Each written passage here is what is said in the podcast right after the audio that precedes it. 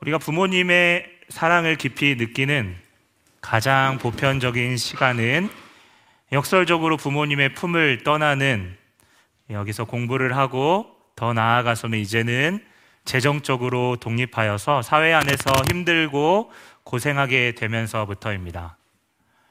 어, 남의 밑에서 돈 버는 게 쉽지 않다는 것을 느끼면서 예전에는 보이지 않았던 이 도시의 야경들 그 속에 그것이 그렇게 아름답게 여겨지지 않는 이유는 그 야경들이 그 속에 들어있는 누군가의 엄마 아빠의 밤샘 고된 그 노동의 불빛임을 인식할 때입니다. 이 때문에 우리가 고생하면서도 그동안 부모님과 여러 사람들에게 어, 무조건적으로 또 따뜻한 그 큰 사랑을 받았음을 우리는 그때서야 깊이 알게 되고 동시에 이후에 내 자녀가 있다고 한다면 그 자녀에게도 그 사랑을 최대한 전해주고 싶은 것이 자연스러운 마음이죠. 음, 바울에게 담에색으로 가는 길 가운데 있어서의 어, 그 만난 주님은 참 특별했습니다. 그분은 살아계셨고 실존하셨으며 그 순간 그에게 그 하나님을 예수님을 마주한 바울에게 어떠한 많은 생각이 있었을지 감히 이해할 수 없다고 저는 생각하는데요. 그 전까지 바울이 가졌던 유대인들의 이 사고에는 예수는 이 모세가 세운 율법, 그것을 따라 살아가는 한 사람이었습니다. 하지만 동시에 경계해야 되는 이단처럼 여겨졌는데요. 점점 백성들 사이에 있어서 알려지게 되고 많은 사람들을 선동하는 한 사람으로 유대인의 그 시각에는 그렇게 보였을 것, 여겨졌을 겁니다. 그리고 드디어 정체를 드러내죠. 바로 자기 자신이 하나님의 아들이며 그리스도, 메시아라고 하는 사실입니다. 더 이상은 지켜보고만 어, 있을 수 없는 이 존재가 되어 버렸습니다. 그런데 이 예수의 최후는 비참해 보였습니다. 마치 신명기의 말씀이 이루어진 것 같았죠. 21장 22절에서 23절을 한번 아, 보면 사람이 만일 죽을 죄를 범함으로 내가 그를 죽여 나무 위에 달거든 그 시체를 나무 위에 밤새도록 두지 말고 그날에 장사하여 내 하나님 여호와께서 내게 주시 기업으로 주신 땅을 더럽게 더럽히지 말라. 나무에 달린 자는 하나님께 저주를 받았음이니라. 율법을 율법에 나무에 달린 자는 하나님께 저주를 받아 죽은 자인데 사람이 죽을 죄를 범하였을 때 이 나무에 달리게 되어 있었습니다. 당연히 유대인들이 생각하는 이 메시아였던 그, 그 예수가 지금 나무에 달린 것입니다. 유대인 자신들을 막 비판하고 하나님의 원수된 자라고 말하는 독사의 자식이라고 말하는 그는 지금 자신이 스스로 하나님이라고 말한 그 신성 모독에 대한 대가로서 지금 하나님으로부터 그 처벌을 그 심판을 치르고 있는 자였습니다. 예수는 그렇게 자신이 그리스도라 외쳤던 많은 동시대의 사람들 가운데 한 사람으로 지나간 이 해프닝이라고 알았지만 그 밖에 했던 예수가 지금 바로 이 순간 빛 가운데 생생하게 자기 앞에 있으니 얼마나 이해되지 않는 상황이 바울에게는 참 무섭고 두려웠을까요? 오늘 하나님과 화해, 용서를 다루기 전에 우리는 그것이 얼마나 큰 무게인지를 먼저 생각해 보기를 원합니다. 본문에 오늘 처음 나온 바울이 가졌던 어, 이 육신의 잣대를 먼저 생각해 보게 됩니다. 어, 그것은 오늘 16절에 나와 있는데요. 그것은 유대인들이 가졌던 메시아에 대한 오해였습니다.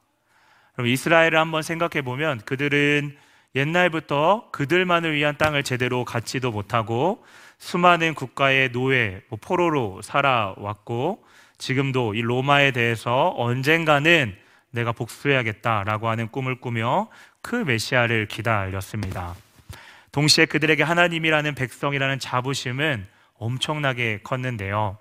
하지만 그들이 잘나거나 똑똑하거나 큰 힘이 있어서 하나님께서 그 이스라엘이 선택하신 것은 아니었습니다.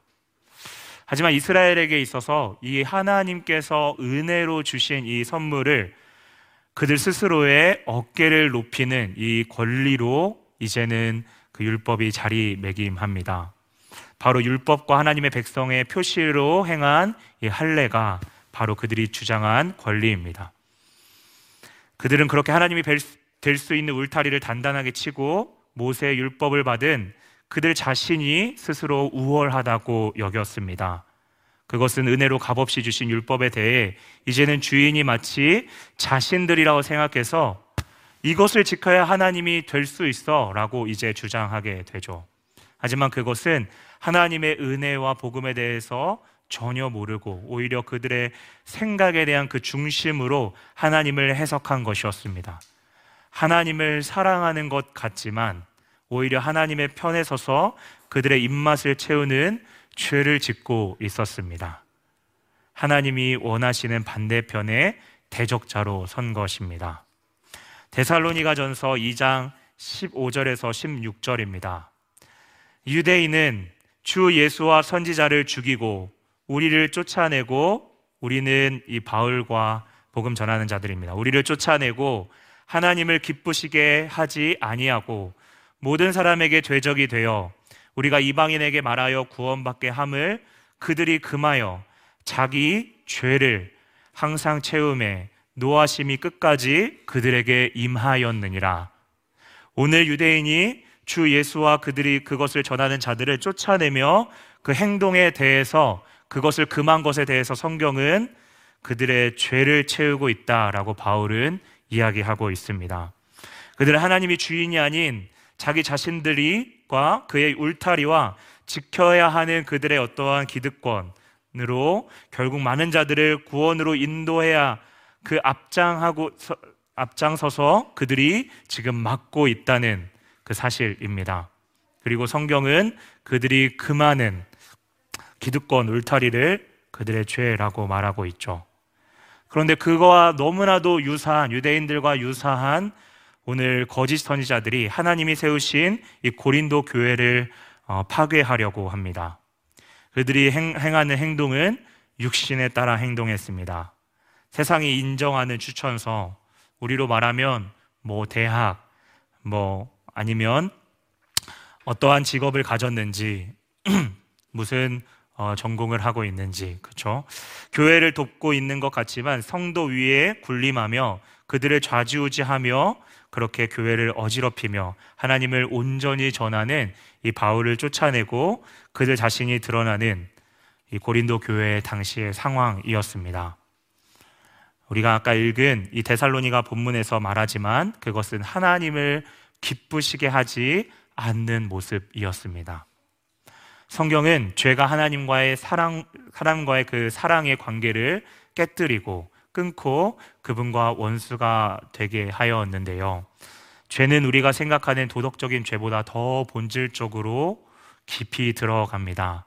그 뿌리가 되는 것은 이 선악과를 따먹은 아담과 같이 하나님 자리에 서는 것, 우리의 이기적인 모습과 자신의 이익이 되는 그 충심을 가지고 하나님을 안다고 생각하고 다른 사람을 사랑하는 것보다 시기하며 스스로 우월한 모습을 띠는 것입니다.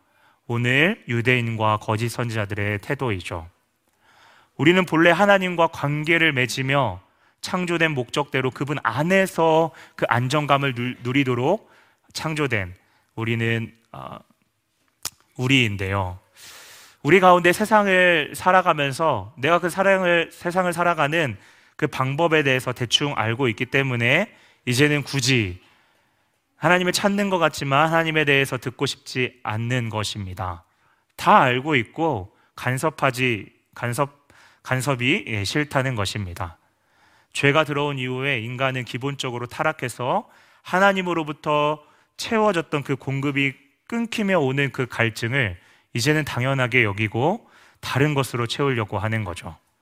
이러한 죄인된 우리는 하나님을 우리 스스로 만족할 수 하게 할 수 없을 뿐만 아니라 그 죄를 해결할 수도 없고 계속해서 우리는 저 죄를 끊임없이 더 짓게 될 수밖에 없는 우리의 모습이라는 사실입니다. 로마서 8장 7절입니다. 육신의 생각은 하나님과 원수가 되나니 이는 하나님의 법에 굴복하지 아니할 뿐 아니라 할 수도 없느니라. 하나님은 우리를 존중하셨지만 우리가 우리는 그분을 배신하고 죄를 지어도 우리를 끝까지 보호해 주려고 맺어 주신 그 언약을 파괴하고 영적으로 가늠하며 우리식으로 요즘 말 많이 하는데요. 선을 넘어도 한참 넘은 겁니다. 영적으로 가늠하는 것이 무엇인가요? 세상에서도 여러분 강한 사람에게 약하고요. 약한 사람에게 강한 모습을 보이면요. 우리는 치를 떠는데요. 은혜를 주신 하나님 앞에서 그 은혜를 귀한 것을 귀하게 여길 줄 모르고 가볍게 치부해 버리고 높아 보이는, 당장 높아 보이는 세상에 아부하며 자기의 모든 것들을 내어주는 영적인 가늠에 대해서는 아무렇지도 않게 하는 모습이 바로 우리입니다. 우리가 화목을 깨었고 하나님에 대한 신뢰와 존중을 깨부셔 버린 것이죠. 여러분, 그래서 오늘 본문 이하의 17절 이하의 모든 말씀이요. 사실 말도 안 되는 것입니다. 17절에 누구든지는 인식하든 인식하지 못하든 여러분 하나님을 대적하는 우리 모두를 가리킵니다. 구원받을 만한 아, 그 사람이 아닙니다. 그런데 그 모두를 그리스도 안에 십자가의 은혜를 주셔서 그 안에 거하기를 원하는 자들을 새로운 피조물로 여겨 주시고 변화시켜 주시는데요. 그것에 대해 17절, 18절 그 서두에는 이 모든 것이 하나님으로부터 났다. 하나님으로부터 시작되었다. 라고 말합니다. 하나님께서 먼저 우리에게 손 내밀어 주신 것이죠. 하나님과 원수된 바울에게 빛으로 나타내셨던 것처럼 주님이 먼저 우리에게 다가오신 사건이죠. 여러분, 다시 한번 강조하는 것은 하나님의 전적인 다가오심입니다. 바울은 하나님을 잘 섬기고 있다고 했는데 사실 하나님을 가장 앞서서 대적하는 그에게 하나님께서는 오늘 구원의 손길을 내미셨습니다. 그리고 바울은 빛 가운데 들렸던 그분의 박해받으심, 내가 나, 너는 내, 나는 네가 핍박하는 예수다라고 하는 박해하는 그 예수의 십자가에 풀리지 않는 그 의문이 이제는 풀리게 되죠. 갈라디아서 3장 13절입니다. 그리스도께서 우리를 위하여 저주를 받은 바 되사 율법의 저주에서 우리를 속량하셨으니 기록된 바 나무에 달린 자마다 저주 아래 있는 자라 하였습니다. 예수가 십자가에 죽은 것은 그 자신이 하나님이라 해서 신성 모독 때문에 죽으신 것이 아니라 그 십자가는 죄인된 우리가 받아야 될 그 심판의 형벌, 그 대가가 십자가 위에 모두 다 쏟아지셨 다는 그 사실입니다. 바울에게 있어서 하나님을 가장 사랑한다고 자부했던 자신이 죄인이었고 그러한 나를 위해 그리스도가 십자가에 못 박혀 나 때문에 그 십자가에 못 박혀 죽으신 것입니다. 예수님께서 그 심판의 형벌을 받았기 때문에 죄가 없어졌고요. 자연스럽게 죄가 없어졌으니 죄인이 아니라 의인으로 의롭게 여겨진 의인이 된 것입니다. 그것은 반복하지만 어느 정도 우리 안, 우리가 하나님의 합당하는 그 삶에 있어서의 계명을 지켜서 하나님에게 하나님 편에서 봤을 때 우리가 합당한 자로 보여서가 절대 아닙니다. 사실 아무도 없죠. 그래서 누구든지 누구든지, 성경은 누구든지 그리스도를 알고 그 안에 거하면 즉 그분의 행하심을 이해하고 내 자신의 죄인됨을 솔직히 그분 앞에 고백하면 이제는 우리는 그 안에서 다시 그 창조된 목적대로 회복한다는 사실입니다. 하나님의 무조건적인 은혜와 그 말로 다할 수 없는 그 사랑을 이제는 경험하게 되죠. 그것은 하나님께서 이제 내가 내 말을 들었으니 죄는 지었지만 내가 그, 네가 지은 죄를 없애겠다. 죄를 눈 감아 주는 것이 절대 아닙니다. 십자가의 고통을 죄 없으신 하나님께서 그분이 치르시는 겁니다. 이러한 십자가 사건은 우리가 다른 사람에게 일반적으로 돕는 친절과 친절 그 이상을 의미합니다. 여러분 무슨 뜻이냐면 여러분 당연한 이야기이지만 오늘 죄 없으신 하나님만이 자신에게 나아올 수 있는 것을 여러분 허용하실 수 있는 있다는 사실입니다. 우리가 하나님과의 관계를 회복할 수 있는 유일한 길은 그분이 먼저 다가오심입니다. 그래서 하나님께 가까이 다가가려면 그분의 의로운 성품이 우리 가운데에서도 있어야 하는데 그분의 의로운 요구를 하나님 스스로만이 우리가 어떻게 해서가 아니라 하나님 스스로만이 만족시킬 수 있다는 의미입니다. 왜냐하면 죄 있는 인간은 애초에 하나님 앞에 스스로 나아갈 수도 없고 그 외에는 다른 방법이 없기 때문입니다. 그래서 그분이 하신 것을 여러분 당연히 여길 수 있거나 아니면 우리가 쉽게 베풀 만한 친절 정도가 아니라는 것입니다. 그런데요, 더 말이 안 되는 것은요, 우리에게 세상과 하나님과의 관계를 화목하는 직분을 주셨다라고 말합니다. 여러분 직분을 주신 것은요 아래에 나오는 사신 여러분 우리에게는 어, 대사라고 말 삼으신 건데요. 여러분 대사 우리가 다른 나라의 대사 이 대사가 누구입니까? 여러분 예전에 그 당시의 시대에는요 고대 시대에 나이가 많은 사람이었어요. 그 뜻은 무엇이냐면 그 나라와 국가, 대통령, 그 통치권자, 이 나라의 전체적인 것들을 아는 사람이었습니다. 그만큼 국가나 왕, 대통령이 신뢰하는 자였다. 라는 것입니다. 나라를 대표하고 대통령을 대리로서 국민의 얼굴과 같은 존재였죠. 여러분, 그런데요, 이 대사에게는 직분과 더불어 권세가 주어집니다. 국가를 대신해서 결정하고 그것은 대사에게 그만큼 믿음과 신뢰를 주는 것입니다. 여러분 하나님께서 우리를 대사로 삼으신 것은요. 내가 너를 질그릇처럼 네가 질그릇처럼 연약하고 실수하더라도 전적으로 믿고 신뢰한다는 것입니다. 여러분, 그러면 이제는 이제 신뢰됐으니까, 신뢰하는 관계가 됐으니까, 아직은 신뢰가 적으니까 잡다한 일이나 하찮은 일을 여러분 맡기셨나요? 아닙니다. 생명을 다루는 일을 맡기셨어요. 당신이 행하는 가장 귀하고 소중한 일을 우리에게 맡기시는데요. 바로 죽을 수밖에 없는 당신의 사랑하는 아들, 딸들을 다시, 다시 그분의 품으로 데려오는 일을 우리에게 맡기신 것입니다.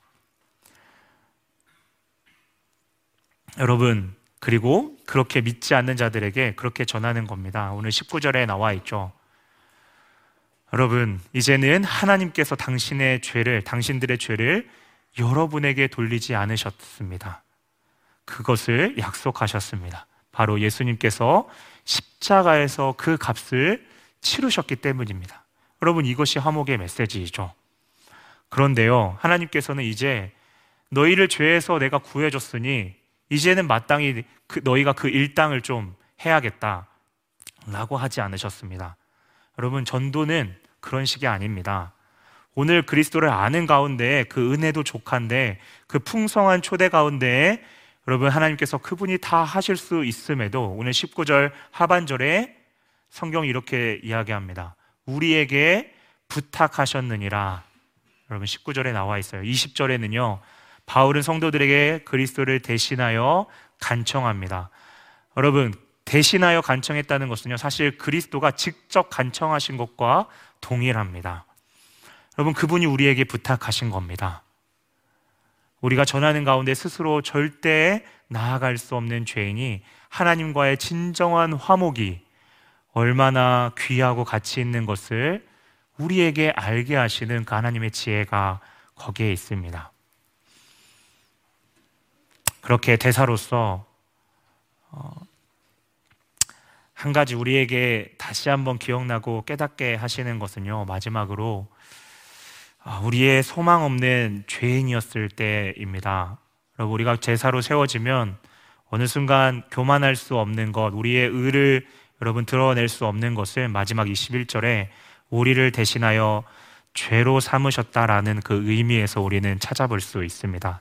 21절에 죄 없으신 그분이 여러분 우리를 대신하여 죄로 삼으셨다. 예수님이 죄, 죄, 죄를 지으신 그 죄인이란 뜻입니까? 여러분, 아닙니다. 그분은 죄를 알지도 못하는 분입니다. 이 의미는 우리를 대신하여 우리가 받아야 될 그 죄의 대가, 저주와 죽음을 그분이 받으셨다라고 하는 것입니다. 그것은 유대인들이 그렇게 주장한 율법으로 말미암은 의로움과는 정반대되는 것입니다. 여러분 대사이면서 놓치지 말아야 하는 것은 끊임없이 속삭이고 스멀스멀 올라오는 우월감입니다. 우리는 대사이지만 그분이 행하신 일을 전하는 증인입니다. 우리가 십자가를 진 것이 아닙니다. 우리가 십자가를 진 게 아니에요. 하나님의 의롭, 의롭게 됨. 오늘 성경의 마지막 절에 나와 있죠. 좀 쉬운 말로 표현하면 하나님 앞에 의롭게 서게 된 것. 우리가 하나님 앞에 의롭다 여겨져 의롭 의로운 하나님 그 앞에 우리가 의로운 모습으로 서게 된 것은 우리가 대사로서 전했기 때문에가 아니라 성경은 21절에 그 안에서 그 안에서 누구죠? 예수 그리스도 안에서 예수 그리스도 안에이심을 끝까지 이야기합니다. 예수님 때문에 하나님 아버지께 나아가려면 죄 없는 의로운 상태에서 그 의로운 요구가 이제는 충족되었고 그분과 영원히 교제하며 살 수 있는 것입니다. 오늘 성경에 20절에요. 너희는 하나님과 화목하라 라고 하는 이 메시지는요. 우리가 대사로서, 하나님의 대사로서 믿지 않는 세상 가운데 전파하여야 할 메시지입니다. 여러분, 하나님과 화목하십시오. 라고 선포해야 되는 메시지죠. 그런데요, 그 메시지를 던지기 전에 먼저 이 시간 우리가 다시 한번 우리가 먼저 하나님과 화목하기를 원합니다. 사실 그것은 우리가 먼저 들어야 할 소리입니다. 우리가 하나님과 다시 여러분 화목합시다. 우리가 하나님과 화목하기 위해서는 우리의 죄인됨을 다시 한번 고백해야 합니다. 유대인들, 거짓 선자들이 취하려고 했던 이 기득권, 우월함, 우리도 모르게 취해 있던 우리가 경계선을 공동체 울타리와 경계선을 설정하고 신앙의 우월감, 이 모든 것들을 내려놓아야 합니다. 이 교회를 오래 다녔고 이러한 공동체이고 이렇게 해야 하는 마치 박힌 돌처럼 마음을 그 하나님 앞에 고백해야 합니다. 그것은 비단 우리 교회 오랜 다닌 사람들만의 이야기가 아닙니다. 한국이나 다른 공동체에서 이렇게 신앙생활했고 내가 이렇게 있던 공동체에서 이렇게 했었는데 이것은요 하나님과 사람들과 사람들과의 화목뿐만 아니라 하나님께 대적하는 태도라고 하는 사실입니다. 그것은 결국 하나님의 일에 있어서도 내가 중심이 되고 드러내려고 하는 것입니다. 내가 인정받아야 하고 거짓 교사들과 유대인들이 그러하듯이 이 생명력 없는 율법과 같은 그 법칙 그 전에는 이러이러했으니까만 남는 것입니다. 여러분 저는 제도가 무조건 나쁘다고 이야기하는 것이 아닙니다. 하지만 가장 경계해야 되는 것은 시간이 쌓여가면서 생겨나는 이 루틴입니다. 여러분 그렇게 되면 제일 먼저 무엇이 사라지나요? 기도가 사라집니다. 물론 그래서 지금 우리에게 가장 필요한 것은요. 공동체에 있어서의 문제를 어떻게 해결하느냐가 아니라 그 돌파구를 어떻게 찾느냐가 아니라 하나님과 화해하는 것입니다. 제가 가진 성경, 이 NLT 성경에는요, 이 화해하는 것에 대해서 20절에 come back to God 이라고 되어 있어요. 하나님 앞에 엎드리고요, 돌이키며 회개하는 것입니다. 그분의 긍휼을 구하며 가난한 마음으로 그분을 찾는 것입니다. 예수님을 따르는 누구보다 충성되고 고백하고, 고백하는 아, 고백하며 칭찬받는 한 사람이 있었습니다. 그는 멋지게 예수님에 대해서 자신의 신앙 고백을 올려드리면서 그분과 가장 가까이 있었던 자였습니다. 하지만 그는 결정적인 순간에 예수님을 부인하였고 그냥 부인하는 정도가 아니라 저주하고 모른다고 했습니다. 우리가 잘 아는 베드로입니다. 그러한 배신한 베드로에게 주님은 그를 찾아가십니다. 그리고 누가복음 5장에 누가복음 5장은 예수님께서 베드로를 처음 부르신 장면이거든요. 마치 처음 장, 그 장면과 동일하게 오늘 아, 요한복음 21장에 제 이야기를 하는데요. 이 동일하게 바닷가에서 그물을 내려 고기, 고기를 잡도록 하시죠. 베드로는 예수님을 처음 만났을 때 누구보다 고기 잡는 법에 대해서 잘 안다고 생각하며 잘 알지도 못하는 예수님의 조언이 틀렸다는 것을 증명하고 싶었는지 모르겠습니다. 하지만 그의 구물에 잡힌 것은 이 두 배에 가득 찬 물고기 떼였습니다. 그리고 그 자리에서 베드로는 자신이 죄인임을 고백합니다. 그에게 주님은 이제 내가 물고기가 아닌 사람을 취하는 사람을 낚는 어부가 된다라고 말씀 될 것이다라고 말씀해 주십니다. 그리고 3년이 지났습니다. 지금 누구보다 주님을 사랑한다고 그동안 자부했지만 하지만 주님을 배신하고 면목 없이 그분이 차리신 밥상 앞에서 풀이 죽어 있는 그에게 주님은 네가 나를 사랑하느냐라고 물으십니다. 주님은 그렇게 세 번 그에게 물으셨고 그것은 공교롭게 자신이 부인한 숫자와 같았습니다. 이제는 자신감은 다 사라졌지만 하지만 하나님에 대한 진실한 그 사랑은 감출 수 없어 그는 돌려서 고백합니다. 주님을 사랑하는 것을 주님께서 아십니다. 그때 주님은 용서만 하시지 않으십니다. 오늘 당신의 풍성함을 누리는 자리에 초청하십니다. 바로 사명을 주시는데요. 내 양을 먹이라, 내 양을 치라, 돌보라 라는 그 말씀을 처음 만났던 사람을 낚는 것에 있어서의 그 사명의 연장선을 계속해서 주시죠. 사람을 살리고 양육하는 가장 귀한 일을 배신자였던 베드로에게 맡기신 겁니다. 예수님은 그렇게 믿었던 베드로야, 네가 나를 감히 배신하다니라고 꾸짖지 않으셨습니다. 부탁하고 간청하셨습니다. 그리고 베드로는 이후에 평생 예수님을 전하고 목숨 걸고 그 일에 자신의 전부를 드렸습니다. 사랑하는 성도 여러분, 하나님은 우리를 사랑하십니다. 그래서 때로 우리가 스스로 하나님을 의지하거나 그분의 말을 듣지 않고 스스로 높아지려고 할때 우리를 낮추십니다. 우리의 마음은 당장 기분 나쁠 수 있지만 지나고 나면 그분은 다시금 그분을 의지하고 그분을 따라가는 삶을 배우게 하실 것입니다. 그것은 우리 자신 자신만을 위한 삶이 아닙니다. 예수님께서 먼저 보여주셨듯이 이제는 우리의 인정받음을 위하여 집중하는 것이 아니라 오히려 다른 사람을 생각하는 것을 넘어서 더 섬기는 그 자리로 우리를 부르시는 것입니다. 그것은 생명을 전하는 삶입니다. 그래서 때로는 직접적으로 그 말씀을 전하게 우리를 사용하시고 때로는 우리의 삶을 통해 우리가 속한 이 사람들을 세상의 사람들을 섬기도록 그 자리로 놓으실 것입니다. 여러분 마음 가운데 혹시 하나님께 순종하며 나아가는 길 가운데 불편하다는 아, 그 마음이 있다면 문제보다 우리가 이 시간 하나님과 먼저 화해에 집중하는 이 시간 되기를 간절히 원합니다. 하나님과 먼저 화해하십시오. 그것은 전혀 우리가 할 수 없는 추악하고 더럽고 냄새나는 것을 그분의 피로 닦아주시고 우리를 깨끗하게 의롭다 여겨주시고 용서하시고 맡기시는 그분의 사랑입니다. 로마서 5장 9절입니다.